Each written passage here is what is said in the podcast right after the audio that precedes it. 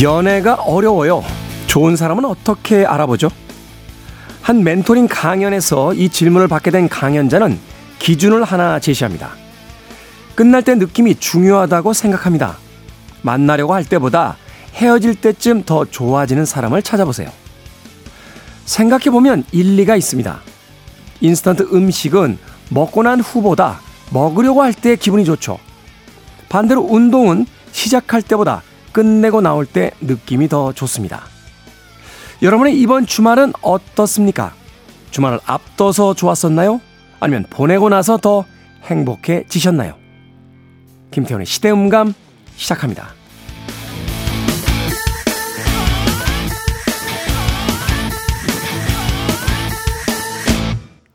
그래도 주말은 온다. 시대를 읽는 음악 감상의 시대음감 김태훈입니다. 소통을 주제로 오랜 시간 강연을 해온 김창옥 씨가 강연 중에서 했던 이야기입니다. 좋은 음식이란 무엇일까, 또 좋은 사람이란 무엇일까를 떠올려 봤을 때 우리가 그것을 하기 전보다 하고 난 후에 더 좋아지는 것, 그것이 좋은 것이다. 생각해보면 아주 절묘한 이야기가 아닌가 하는 생각이 듭니다. 라면이나 짜장면 같은 음식들 먹기 전에 흥분해서 아 맛있겠다라는 이야기를 하게 되죠. 하지만 먹고 나면 왠지 인스턴트 식품을 먹은 것 같고 밥이 아닌 분식을 먹은 것 같은 찜찜함이 남을 때가 있습니다. 하지만 운동은 가기 전에 정말 곤혹스럽죠. 아침에 눈 뜨는 것도 힘들고 오늘 운동을 가지 않아도 될 핑계를 100가지 정도는 떠올릴 수 있습니다. 하지만 운동을 다녀온 뒤에는 오운완이라고 해서 오늘도 운동을 완수했다는 그 아, 보람찬 기분을 느끼며 하루를 시작할 때가 있죠. 자, 우리들의 인간적인 관계 또 삶에 있어서의 지향도 이러한 것들이 돼야 되지 않나 하는 생각을 해보게 됩니다. 시작할 때보다는 그것을 마치고 났을 때 더 좋은 것. 그것들이 주변에 어떤 것이 있는지 한 번쯤 생각해보는 시간이었으면 좋겠습니다. 자, 김태훈의 시대 음감, 시대 이슈들을 새로운 시선과 음악으로 풀어봅니다. 토요일과 일요일, 일라디오에서 낮 2시 5분, 밤 10시 5분 하루에 두 번 방송이 되고요. 한민족 방송에서는 낮 1시 10분 방송이 됩니다. 팟캐스트로는 언제 어디서든 함께 하실 수 있습니다. 자, 그렇다고 해도 인생에서 한 번쯤은 자신이 원하는 것을 해볼 수도 있겠죠. 스티비 원더의 음악 준비했습니다. For once in my life.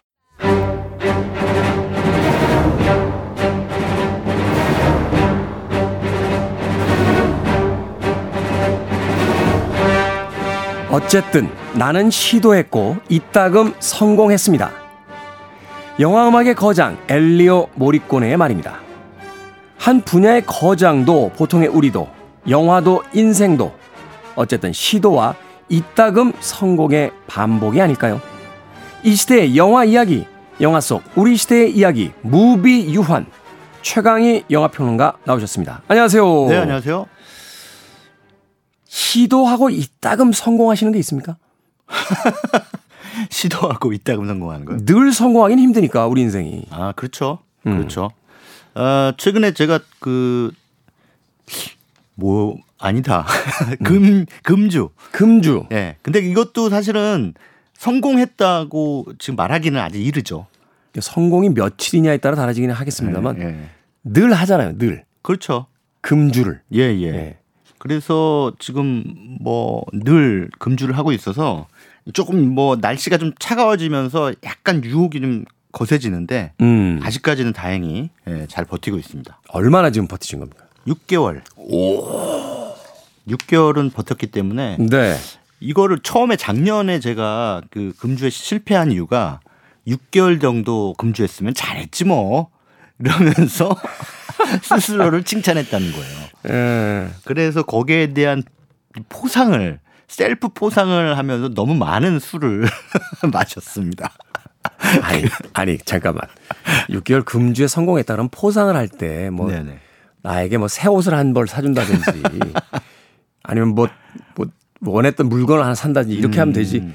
아니, 금주에 성공했는데 포상을 술로 하는 사람이 어디 있습니까? 지금까지 잘 참았으니까 마음껏 마시자. 이제 이렇게 된 거죠. 음. 그래서 이제 거기 그거를 다시 어, 그런 잘못을 이제 반복하지 않아야겠다 이렇게 생각을 해서 지금 뭐 김태우 씨가 말씀하신 대로 어, 다른 방식의 포상을 좀 준비를 하고 있습니다. 네, 알겠습니다. 아무쪼록 이제 1년, 2년 네. 금주 성공하시길 꼭 바라겠습니다. 자, 무비 유한. 오늘은 명감독 열전을 하는 날입니다. 뭐 어제도 예고를 해드렸었는데 얼마 전에 이분을 두고 이제 헐리우드의 세익스피어다라고 음. 표현을 하셨어요. 이게 어떤 의미입니까? 셰익스피어가 그 뭐 우리가 흔히 그 4대 비극으로 이제 많이들 얘기를 하잖아요. 네. 근데 이 마틴 스콜세지 감독이 만드는 어떤 영화들이 기본적으로 이제 비극의 범주예요.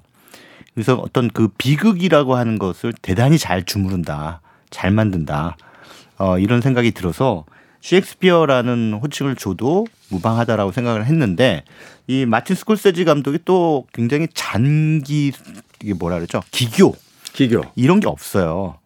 원래 사실은 어, 어느 나라의 거장이든 거장들의 작품들 보면 그 기교 같은 거안 부려요. 그건 저 하수들이 나는 짓이지. 뭐 방송에서 할 얘기인지 모르겠습니다만 이제 네. 정말 전문가들은 이제 밑장을 안 빼잖아요. 네, 그죠? 그냥 치죠. 예, 예, 예. 그냥 직진. 네. 직진하죠, 그냥. 그래서 정직하게 연출을 하고 그러한 정직함이 주는 임팩트가 또 워낙 세요. 그래서 보는 사람들로 하여금 가슴에 아주 그냥 어마어마한 울림을 전달을 해주는데 그 마틴 스코세지 감독도 그런 면에서는 어 20세기가 낳은 사실 그렇습니다. 20세기는 영화의 시대잖아요. 그렇죠. 예, 온전히 예. 영화의 시대라고 볼 수 있죠. 예. 그래서 저는 20세기에 태어난 게 굉장히 큰 행운이다라고 생각을 하는데 그 가운데서도 20세기에 마틴 스콜세지 감독 같은 창작자가 있는 그런 시대에 또 태어나서 이 사람이 내놓는 신작들을 볼 수 있다라는 것도 어마어마한 행운이다 이렇게 생각을 합니다. 네. 자 그렇다면 어, 이 마틴 스콜세지의 작품 어제 사전의 신작 소개 시간에 잠깐 음. 소개를 해주셨던 작품이 있어요. Flower Killing Moon이 있었는데. 네, 최근 작품이죠. 네, 그 최근 작품부터 일단 소개를 해주시고. 아 그럴까요? 네, 그리고서 이제 주요 작품들로 들어가 보죠. 아 예.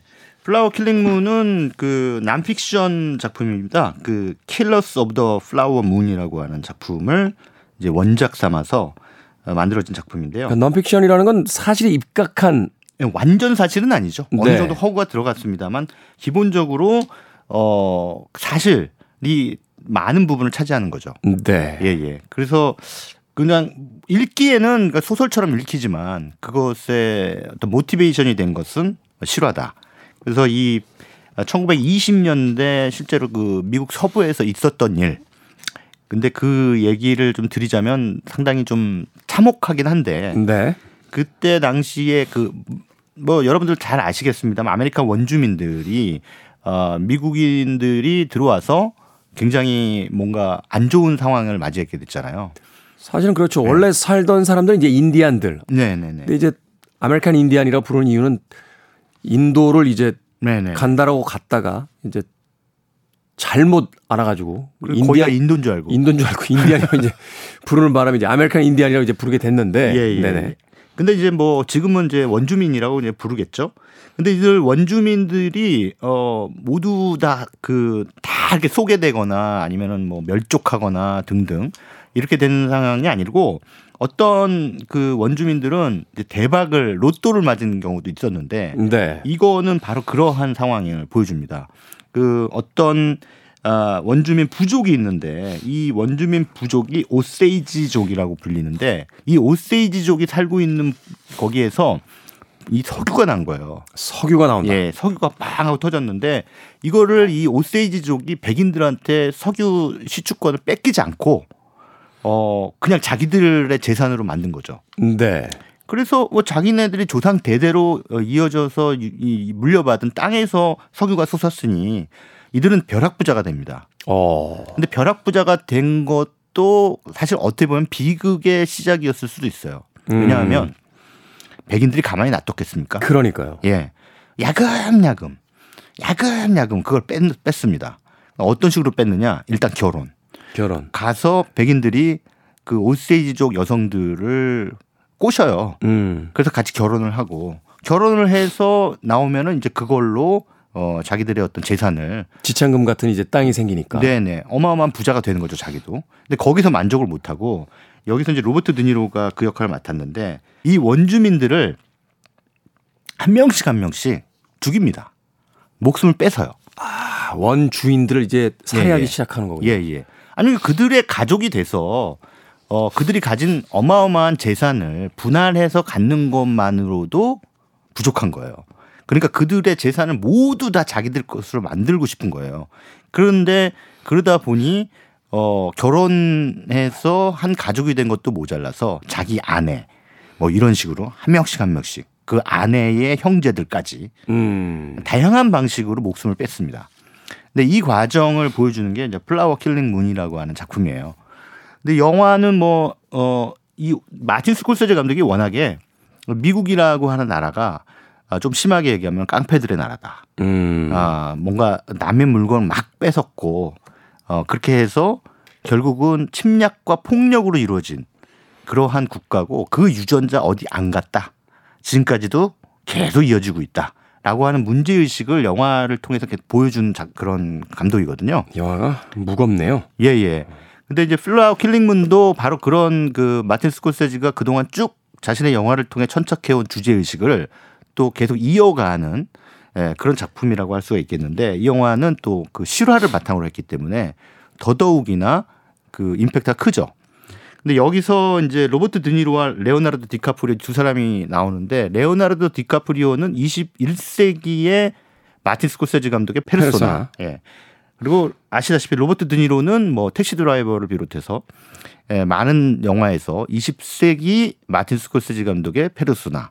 그래서 이 두 세대의 페르소나가 한꺼번에 이 작품에서 출연을 합니다. 영화 속에서 로버트 드니로는 어, 디카프리오 삼촌으로 등장하거든요. 네. 그러니까 디카프리오가 1차 예, 세계 대전에 이제 미국이 살짝 참전을 하잖아요. 후반기에. 근데 그때 이제 거기 어 전쟁에 나갔다가 취사병으로 나갔다가 돌아왔는데 딱히 뭐 할 일도 없고 그래가지고 삼촌을 찾아가요. 그 삼촌이 이제 로버트 드니로입니다. 너 뭐 할 일 별거 없지? 그러면 잘 왔다. 너 그 인디안 여성하고 결혼해라. 이렇게 된 거예요. 왜냐하면 네. 앞서 말씀드린 대로 그 동네의 원주민들은 대박 부자들이거든요. 음. 그러니까는 한 명 괜찮아. 이렇게 된 거예요. 그래서 마침 그 동네에 굉장히 잘 사는 어떤 한 여성의 음, 운전사 노릇을 하다가 그 여성을 어떻게 어떻게 좀 사랑을 하게 됩니다. 사랑했다고는 얘기하지만 사실 돈이 많기 때문에 네. 어, 정략 결혼 비슷하게 이제 한 거죠. 그런데 그 여성도 돈 보고 자기를 결혼하겠다라고 찾아온 사람하고 쉽게 결혼하겠습니까? 그렇죠. 그러니까는 그 여성은 저 남자가 나한테 진심으로 나를 사랑한다. 나도 저 남자가 진짜 좋다. 라고 했기 때문에 결혼한 거 아니겠습니까? 그렇죠. 그래서 어찌됐든 디카프리오는 그 여성과 결혼해서 행복한, 나름대로 행복한 결혼 생활을 하려고 했지만 삼촌이 가만두지 않죠. 너의 야망은 고작 거기뿐이냐? 이러면서 음. 이제 이 행동대장 비슷하게 시키는 거예요. 한 명씩 한 명씩 이, 이 디카프리오하고 결혼한 여성의 여자 형제들을 다 제거하는 제거합니다. 제거하는 이유는 간단합니다. 어 나중에 그 큰 부를 분할해야 되기 때문에 그 사람들이 있으면 자기 몫이 줄어들잖아요. 그러니까 결국 상속받기 위해서 예, 예. 증여받기 위해서 그 증여자 증여를 받을 수 있는 사람들을 이제 줄여 나가는 거군요. 그렇죠. 그런데 이게 실제로 있었다는 일이라는 거예요. 실제로. 예, 예. 그러니까 이제 이 사건은 그 자체로 하나의 가족적 비극 비극, 가족사적 비극이라고 우리가 부를 수도 있겠지만 마틴 스콜세지의 시각에서는 그냥 이것 자체가 미국인 거죠. 그러니까 미국의 음. 역사가 이 가족사 안에 들어가 있다라고 본 거죠. 그 마치 그 프란시스 코폴라가 이제 대부를 통해서 미국의 네. 역사가 네. 이민자들과 그 갱스터들의 역사다라고 네. 보듯이 네, 네. 마틴 스콜세지는 봐라 이것이 한 지역에서 어떤 가족 안에서만 일어난 일이 아니라 네. 이러한 시스템 하에서 우리가 저들의 땅을 빼앗고 미국을 이제 지배하게 됐다. 네, 그렇죠. 아. 그게 이제 사실은 이민자들이 이제 뉴욕에 막 몰려들면서 거기서 이제 벌어진 이민자들끼리의 이전투구는 뭐 갱스 오브 뉴욕이라든가 이런 작품을 통해서 또 잘 드러나고 있죠. 네. 그리고 그러한 어떤 그 폭력의 역사가 여전히 유전되고 유전되고 유전되면서 지금까지도 계속 이어지고 있다는 것은 그 전작인 아이리시맨 같은 그런 작품들을 통해서도 우리가 볼 수가 있어요. 그래서 이 마틴 스콜세지 감독은 미국인임에도 불구하고 미국을 굉장히 비판적으로 바라보는데 한마디로 야만적이고 미개한 나라다라고 좀 보는 거예요. 그러니 미국 주류 사회가 마틴 스콜세지를 곱게 봐줄 리 없겠죠. 사실은 아카데미에서 주로 이제 작품상이나 감독상을 받는 작품들을 보면 네. 미국이 가진 휴머니티. 네, 그렇죠. 뭐 미국에 가진 어떤 기회의 땅으로서의 어떤 그 자부심. 네. 뭐 이런 것들을 주로 이제 부각시켰을 때 어, 상들을 주게 되는데 그런 의미에서 본다라면 역시 이 마틴 스코세지의 작품들은 쉽지가 않겠네요. 그렇죠. 그런 차원에서 이 마틴 스코세지가 게다가 또 미국인들이 주류 사회가 별로 좋아하지 않은 이탈리아계입니다. 아. 네, 그러다 보니까 약간 차별적인 대우를 했다는 것을 어디서 알 수 있냐면 이렇게 많은 걸작들을 냈음에도 불구하고 아카데미상 작품상은 거의 안 줬고 그것도 디파티드라는 영화로 줬는데 그 디파티드라는 영화는 그 무간도라는 홍콩 영화를 리메이크한 작품입니다. 네. 네, 그 작품으로 아휴 어쩔 수 없다 하나 주자 하면서 준 거죠. 그러니까 사실은 뭐 갱스 오브 뉴욕이라든가 이전에 셔터 아일랜드라든가 뭐 앞서서 택시 드라이버라든가 수많은 걸작들이 전부 아카데미 작품상을 받아도 모자랄 판에 네. 그거 하나로 생색내기 한번 한 거죠. 그만큼 마틴 스코세지의 시선, 미국 사회를 어, 꿰뚫어보는 그 시선이 미국인들조차 상당히 불편한 아, 그런 부분이었다는 거. 그래서 오히려 이 사람이 제대로 된 진짜 거장이다. 성찰적인 시각을 가지고 있으니까 그런 음. 차원에서 우리는 존경의 시선을 또 보내지 않을 수가 없는 겁니다. 네. 최근작 플러 킬링문으로 돌아온 마틴 스콜세지의 작품 세계 그 최신작 어, 플라워 킬링 문 어, 첫 번째 영화로 소개를 해 주셨습니다. 음악 듣고 와서 계속해서 마틴 스콜세지의 작품 세계 만나보도록 하겠습니다. 어, 폴 리비어 앤 더 레이더스의 음악 중에서요. 인디안 레저베이션 듣습니다. 폴 리비어 앤 더 레이더스의 인디안 레저베이션 듣고 왔습니다. 자, 영화 속 우리 시대의 이야기 무비유환 최광희 영화평론가와 마틴 스콜세지 감독의 작품 세계 만나보고 있습니다. 어, 가장 최근작인 플라워 킬링 문 이제 소개를 해 주셨는데 다음 작품은 어떤 작품 만나봅니까? 네, 그 마틴 스콜세지 감독의 아주 젊은 시절에 만든 그 작품으로 한번 가보죠. 1976년에 나온 작품입니다. 택시 드라이버라는 명작이죠. 택시 드라이버. 예. 네. 이거는 그냥 영화사에 그 빼놓을 수 없는 작품인데 어 만약에 여러분들이 택시 드라이버를 아직 미처 못 보셨다 한다면 어 이번 생에는 꼭 보시기 바랍니다. 로버트 드니로가 그 머리를 모이칸 스타일로 밀어버리고 그 거울을 보면서 했던 이야기 아주 인상적이잖아요. Are you talking to me? 라고 하는 음. 아주 유명한 대사가 아, 등장하는 영화였는데 네네네. 이게 사실은 그 어, 미국에서 벌어지는 여러 가지 총기 난사 사건이나 뭐 이런 것들을 이 사건들이 벌어질 때마다 늘 항상 어, 회자되는 그런 작품이기도 해요. 우리나라 그, 그 한국 계 미국인 조승희 씨 사건도 그때 당시에 에, 마치 택시 드라이버를 연상시킨다 뭐 이런 얘기도 있었는데 네. 에, 이게 1970년대를 배경으로 하고 있습니다. 베트남전에 갔다가 뭐 다양한 폭력적인 음, 그런 상황들을 봤겠죠. 로버트 드니로가 맡은 트레비스라고 하는 인물이 이제 베트남전 참전 용사인데 어 이제 미국으로 돌아왔는데 네. 어, 뭐그 참전 용사라고 해가지고 뭐 국가에서 뭐 제대로 딱 뭐 그런 것도 없고 그냥 어 먹고 살기 위해서 택시 드라이버 택시 그 뉴욕의 택시 운전 기사가 됩니다. 근데 밤에 그 주로 이 사람은 이제 밤에 일을 해요. 네, 불면증 있죠? 네네 불면증. 어차피 뭐 잠도 안 오니까 어 밤에 일하겠다 이렇게 해서 이렇게 택시를 몰고 다니는데 그러다 보니까 뉴욕의 밤거리는 또 낮과 사뭇 다르거 다르잖아요.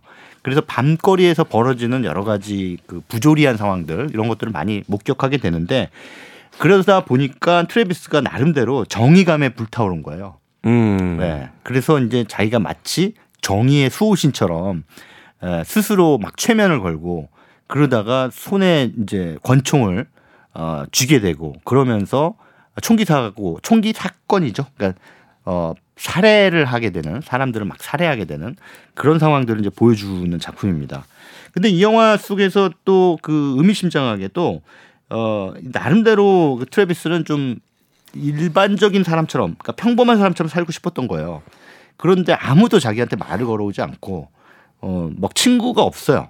또 뭐. 현실 감각이 좀 떨어지잖아요. 네네네. 네, 네. 어. 네, 그런 상황에서 적응하지 못한 채 부유하다가 어느 날 그 선거 사무실에서 일하는 한 여성을 발견하게 되죠. 근데 되게 예쁜 거예요. 시빌 셰퍼드로 아마 기억을 하는데 예, 그 배우가. 네. 근데 이 여성에게 그냥 다짜고짜 데이트 신청을 합니다. 선거 사무소로 쳐들어가서 그냥 막 들어가서 어 데이트 신청을 하는데 어 나름 또 준수하게 생긴 그런 로버트 드니로를 보고 어 이 여성은 또 데이트 신청에 응하죠.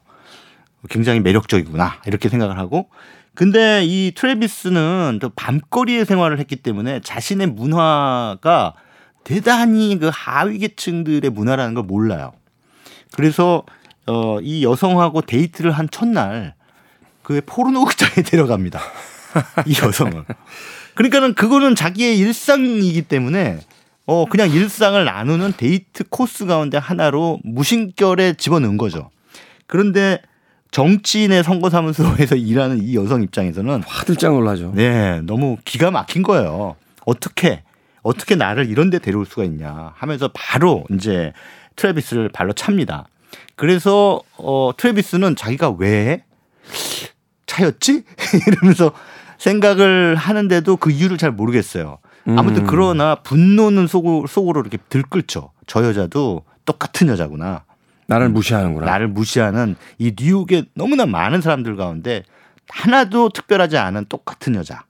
이렇게 생각하면서 그 선거사무소에 이제 지지하는 그런 정치인을 첫 번째 타겟으로 삼습니다. 네. 그래서 정치인 암살을 음모하는데 막상 권총을 들고 갔다가 너무 무서운 거예요. 그 옆에 있는 경호원들의 삼엄한 경비태세나 이런 것들을 보고 아 감히 범행을 저지르지 못하고 그냥 실패한 상태로 돌아옵니다. 그런데 이제 그러고 나서 그 전에도 물론 자기 혼자 방에서 막 머리를 깎고 혼자 이렇게 권총을 들고 마치 서부극에 나오는 영웅처럼 음. 자기 혼잣말을 하면서 정의의 사도라고 하는 자기 최면을 막 걸었는데 예, 그것을 정의의 사도로서 응징하려고 하는 대상이 너무 거대한 사람이었던 거죠. 그래서 거기서 실패를 하고 어디로 가느냐 그 길거리를 예, 택시 운전을 하다가 우연히 만나게 된 10대 소녀가 있었는데 네. 이 10대 소녀가 그 이 매춘부로 이제 일을 하고 있었어요. 그래서 어 그에게 또 어떤 정의감이 이제 샘솟죠. 아니 아무리 그래도 이 어린 소녀를 그런 용도로 그 활용한다는 것 자체가 이 사회가 너무 쓰레기 아니야? 너무 썩은 거 아니야? 이렇게 이제 생각을 하던 차에 정치인 암살에 실패하자 그 대체제로 두 번째 어, 타겟으로 이 어린 매춘부 조디 포스터입니다. 조디 포스터가 어린 시절에 이 역할을 맡았는데 그 어린 소녀가 속해 있던 그 매춘부로 쳐들어가요. 그래서 매춘 조직을 이제 소춘 조직을 일망타진하죠. 자기가 경찰의 일이라고 착각하고 자경단 역할을 하는 거죠. 예, 예. 그냥 일망타진한 게 아니라 붙잡은 게 아니라 그냥 다 쏴요. 그냥 사살하는. 네, 네. 그래서 마치 어, 자신이 베트남전에서 저지른 그러한 살해, 살인 이런 것들은 그러니까 국가의 이름으로 다 정당화되지 않았습니까? 네. 어, 그 자경단 노릇을 하게 되니까 자신이 저지르고 있는 게 범죄라는 것 자체도 망각하게 되는 거예요. 그러니까 거기서 막 진짜 난사, 총기 난사를 해서 거기 있는 사람들 싹 예, 뭐 목숨을 다 그 뺏어 버리는 그런 상황들이 벌어지는데 그런데 또 어, 아이러니하게도 이 트래비스는 다음 날 진짜 영웅이 됩니다. 언론에 의해서. 예, 예, 언론에 의해서요. 근데 그런 아이러니를 이제 보여주는 거죠. 그러니까 마틴 스콜세지 감독이 이 택시 드라이버라는 작품을 통해서 어, 미국이라는 나라가 어떤 그 침략이라든가 그 다 다른 나라에 대해 저지르는 어떤 폭력이라든가 이런 것들이 결국 미국 사회에서 자라나고 있는 그런 폭력의 씨앗이다. 근데 거기서 트래비스는 결국 베트남 전 참전 용사라고 하는 게 바로 그러한 에, 힌트라고 할 수 있거든요. 네. 에, 그런 차원에서 굉장히 날카로운 미국 사회에 대한 어떤 논평을 하고 있는 거죠. 이것은 앞서 제가 소개해드린 에, 플라워 킬링문이라고 하는 것과 연장선에 놓여 있는 그래서 지금으로부터 벌써 거의 뭐 45년, 50년, 50년 예, 예, 예. 가까운 네. 반세기 이전에 만들어진 그의 초 초창기 작품과 최근 작품이 그 맥락이 다 있는 거죠. 주제적으로 같은 주제를 예, 예, 내포하고 있다. 예, 예. 그러니까 뭐 마틴 스콜세지 감독은 끊임없이 예, 그러한 얘기를 하고 있는 거죠. 참 흥미로운 게 이 대가들, 특히 이제 작가라고 불리는 이 대가들을 보면 하나의 주제를 가지고 평생을 이야기하는 것 같아요. 네, 맞습니다. 예. 어, 뭐 우리나라에도 그런 감독들이 많이 있습니다만. 네.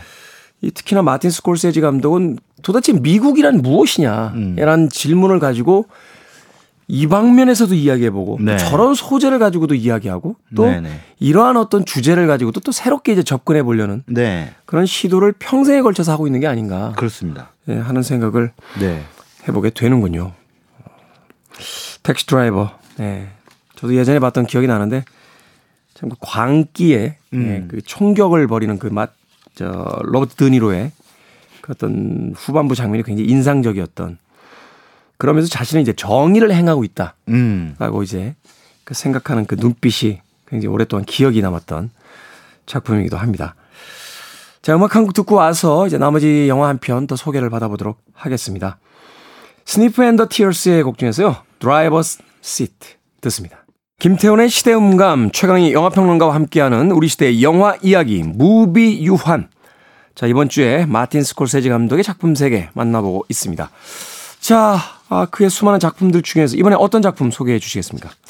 네, 이거 뭐 비교적 최근작이죠. 2010년에 나온 셔터 아일랜드라는 작품을 소개해드리고 싶습니다. 셔터 아일랜드. 예, 영화는 역시 레오나르도 디카프리오가 어, 주연을 맡았고요. 아마 이 영화 때부터 본격적으로 주연을 맡지 않았나 하는 생각이 드는데. 예, 네네. 예. 디카프리오가 이제 어떻게 보면 공식 선언을 한 작품이죠. 그러니까 이제부터 나는 스콜세지 아들이야. 그러니까 그의 어, 뭔가 또 다른 그러니까 어, 이 로버트 드니로를 뒤이은 어, 새로운 페르소나다 라고 하는 차원에서의 공식 선언이다라고 말씀드리겠습니다. 영화적인 공식 선언이다라는 얘기죠. 네. 어, 이 셔터 아일랜드의 제목은 어, 원래 이게 원래 그 원작이 있었는데 원작은 셔터 아일랜드가 아니라 그 살인자들의 섬이라고 하는 살인자들의 섬 예, 그런 제목입니다. 소설이 데니스 루헤인이라는 사람이 쓴 소설이 원작이고요. 셔터 아일랜드는 닫혀 있는 섬 이렇게 보면 되겠죠. 그러네요. 근데 영화의 그 배경이 되는 것은 이제 보스턴 인근의 바닷가에 있는 어 말 그대로 셔터 아일랜드입니다. 여기는 뭐냐면 어 그 중죄를 저지른 중범죄를 저지른 어, 사람들이 모여 있는데 정신병동이에요. 정신병동. 예, 예. 그러니까는 어, 뭔가 이렇게 정신적 질환이 있어서 중범죄를 저지른 사람들. 음. 그래서 수감과 치료를 동시에 병행하는 곳이에요. 근데 여기에 에, 뭔가 어떤 여성이 수감돼 있던 어떤 여성이 레이첼이라고 하는 이름의 여성이 실종되는 그러니까 실종이라는 표현보다는 사라진 사라진 예 도망갔는지 뭐 탈옥했는지 아무튼 사라졌어요 감쪽같이 그래서 이 여자의 행적을 조사하기 위해 연방 보안관이 이제 파견되고 그래서 이제 뉴욕 아니 보스턴의 육지에서 이 어, 셔터 아일랜드로 배를 타고 쭉 이제 접근해 들어가면서 영화가 시작이 됩니다. 네. 그 연방 보안관이 누구냐면 바로 디카프리오가 맡은 테디라고 하는 인물이에요. 음. 그리고 이제 그의 조수가 한 명 있는데 어, 마크 러팔로가 연기한 척이라고 하는 인물입니다. 우리가 이제 어벤져스의 헐크로 유명한 예, 그렇습니다. 네. 근데 이 두 사람이 이제 배를 타고 딱 그 셔터 아일랜드에 도착하는데 뭔가 안개가 잔뜩 껴 있고 음, 음산한 느낌의 네. 그러한 이제 어, 섬에 도착해서 이제 정신병동으로 갑니다. 가서 그 레이첼이라고 하는 여성이 묵었던 방으로 딱 가죠. 그런데 방에 갔더니 쪽지가 하나 있어요.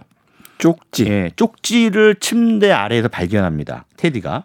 그래서 그 테디가 그 쪽지를 열어봤더니 뭐라고 적혀 있냐면 4의 법칙. 67은 누구인가? 이런 의미심장한 음, 음. 질문이 딱 적혀 있어요. 수수께끼네요. 예, 수수께끼가. 바로 이 쪽지의 내용이 단서다.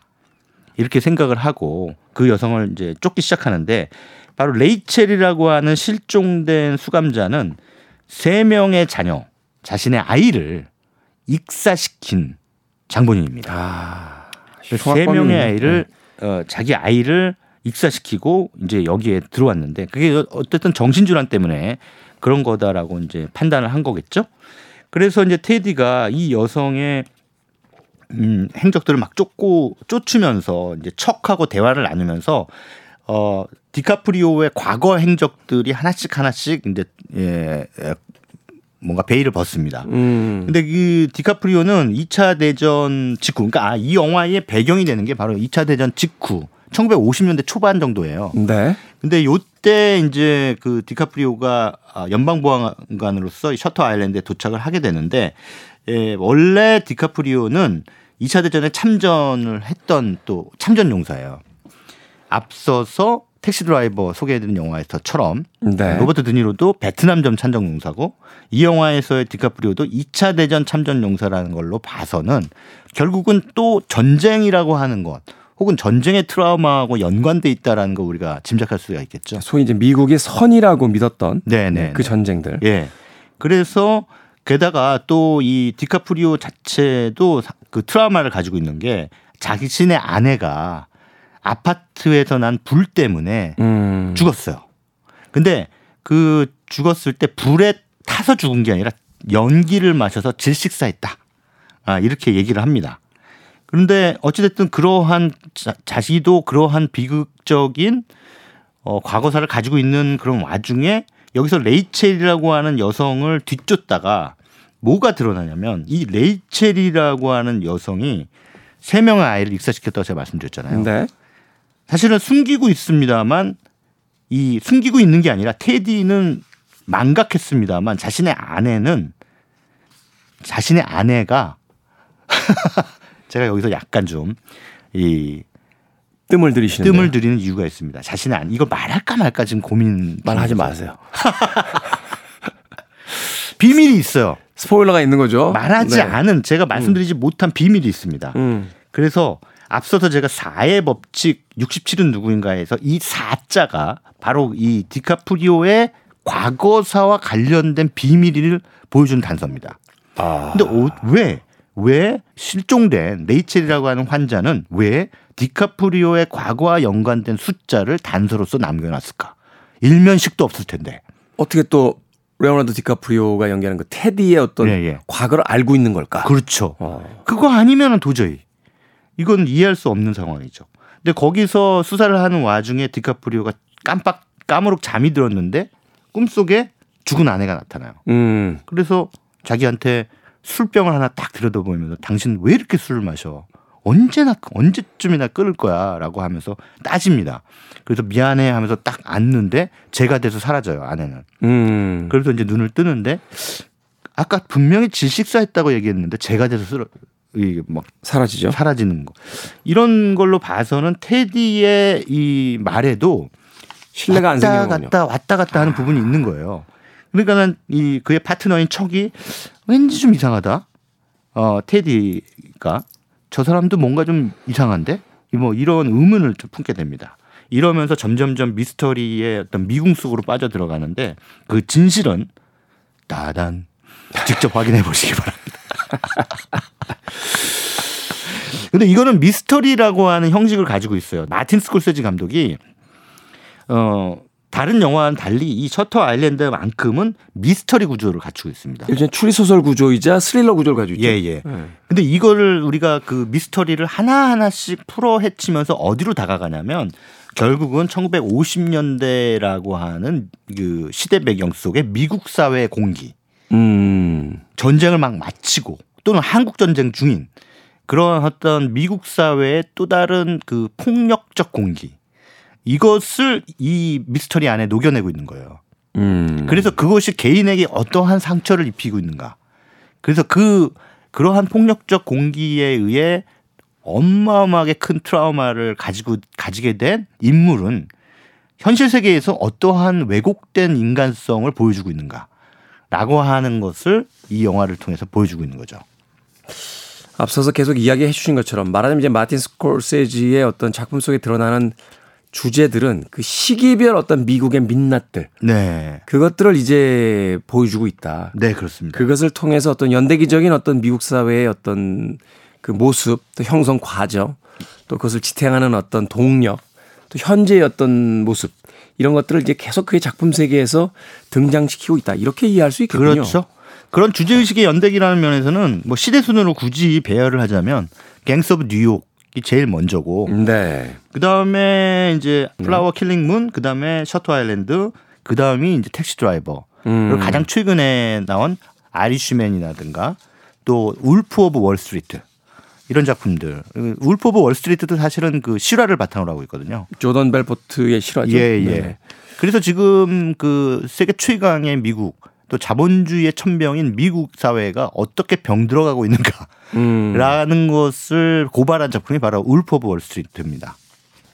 참 대단하네요. 어, 평생에 걸쳐서 자신이 속한 공간, 그 미국이란 어떠한 나라인가에 대한 어떤 하나의 주제를 이렇게 네. 다양한 방식으로 이제 변주해낼 수 있다라는 것. 그렇죠. 그만큼 깊은 사유와 또 해안이 있기 때문이 아닐까 하는 생각을 해봤습니다. 어, 봉준호 감독이 아카데미에서 감독상 받았을 때 그랬죠. 이 트로피를 어, 몇 등분해서 여기 있는 누구 누구와 나누고 싶다라고 했을 때 음. 어, 그때 바로 가장 주목해서 이야기했던 감독이 바로 이 마틴 스콜세지였습니다. 그 자리에 있었죠. 그 자리에 있었죠. 네, 네. 어, 사실은 이제 아주 공개적인 어떤 그 애정을 표현 표현했잖아요. 음. 위대한 마틴 스콜세지라고 이야기를 했었으니까. 그렇죠. 예, 그 마틴 스콜세지의 작품들 한 번쯤 네, 주말을 이용해서 감상해 보시는 건 어떨까 하는 생각이 드는군요. 자, 김태훈의 시대 음감 최강의 영화 평론가와 우리 시대의 영화 이야기 무비 유한 함께 했습니다. 다음 시간에 또 다른 영화 이야기로 찾아뵙도록 하겠습니다. 고맙습니다. 예, 감사합니다.